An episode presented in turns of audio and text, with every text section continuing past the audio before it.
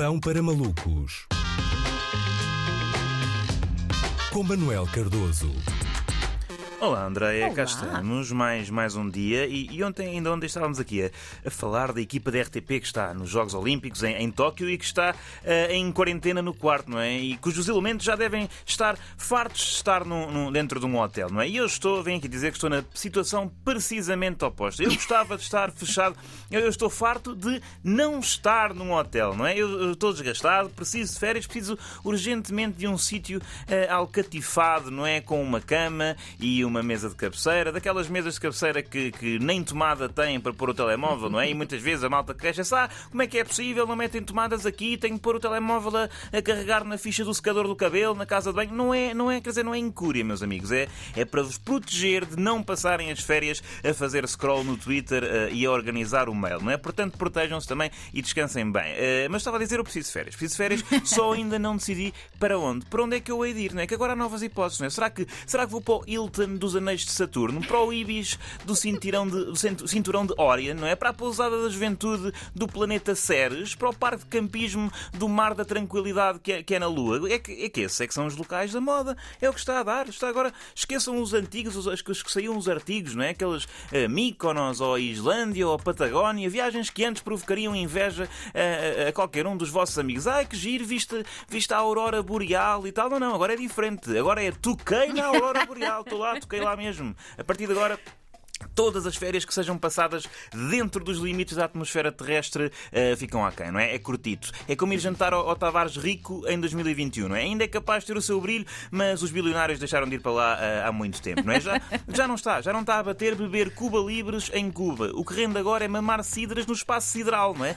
Assim, assim é que viagens para o infinito e mais além chegou a era do turismo eh, espacial. Marquem já o vosso pacote de 7 dias numa nave de 3 estrelas com meia pensão e pequeno almoço planetário através de uma promoção last minute da agência Escuro como Abril. É uma nova era. eh, tem- temos, temos todos que entrar eh, no barco, ou neste caso na, na nave, não é? Pelo menos a ideia que estão a passar é que temos agora uma nova era de turismo, não é? Depois de Jeff Bezos esta semana passado eh, 10 minutos no espaço, não é? Foram, foram 10. Foram 10, 10 minutos no espaço, parece-me claramente curto, até porque todos olhamos para o formato da nave e dá toda a ideia de ser circuncidada, não é? Uma coisa um bocado esquisita, mas não, não, não- é pouco, não é? Andar 10 minutos na fronteira do espaço e dizer que se inaugurou uma nova era no turismo é como uma família de betos a dizer que passa férias em Troia quando simplesmente faz a viagem de ferry ali para a foto e depois volta para trás eh, na A2, não é? Na autoestrada. Mas eu, eu, assim, isto é um dilema, não é? Eu, André, sou sincero, estou num dilema, num dilema moral, porque isto não é fácil olhar para este, este tipo de eventos, não é? Isto de viajar para o espaço de forma racional. Porque racionalmente eu, eh, pronto, é, é diferente. Eu olho para isto e penso, pronto, lá está um bilionário mimado a levar a cabo uma excentricidade altamente fútil e eh, lesiva do ambiente com os lucros provenientes do império da Amazon, não é? Que não só oblitera sem lealdade a concorrência dos pequenos comerciantes online, como explora sem tréguas os seus trabalhadores, hostilizando qualquer tipo de reivindicações de direitos. Por outro lado, há uma parte infantil em mim, que aliás é maioritária na minha composição química, que só diz também quero, não é? Que olha, eu também quero, então, se viajar para o espaço é aquela Uma coisa. birra. Não é? Exatamente, por um lado é a ética, por outro lado a birra. E Claro. que a birra normalmente é, é mais forte. É que se porventura daqui a.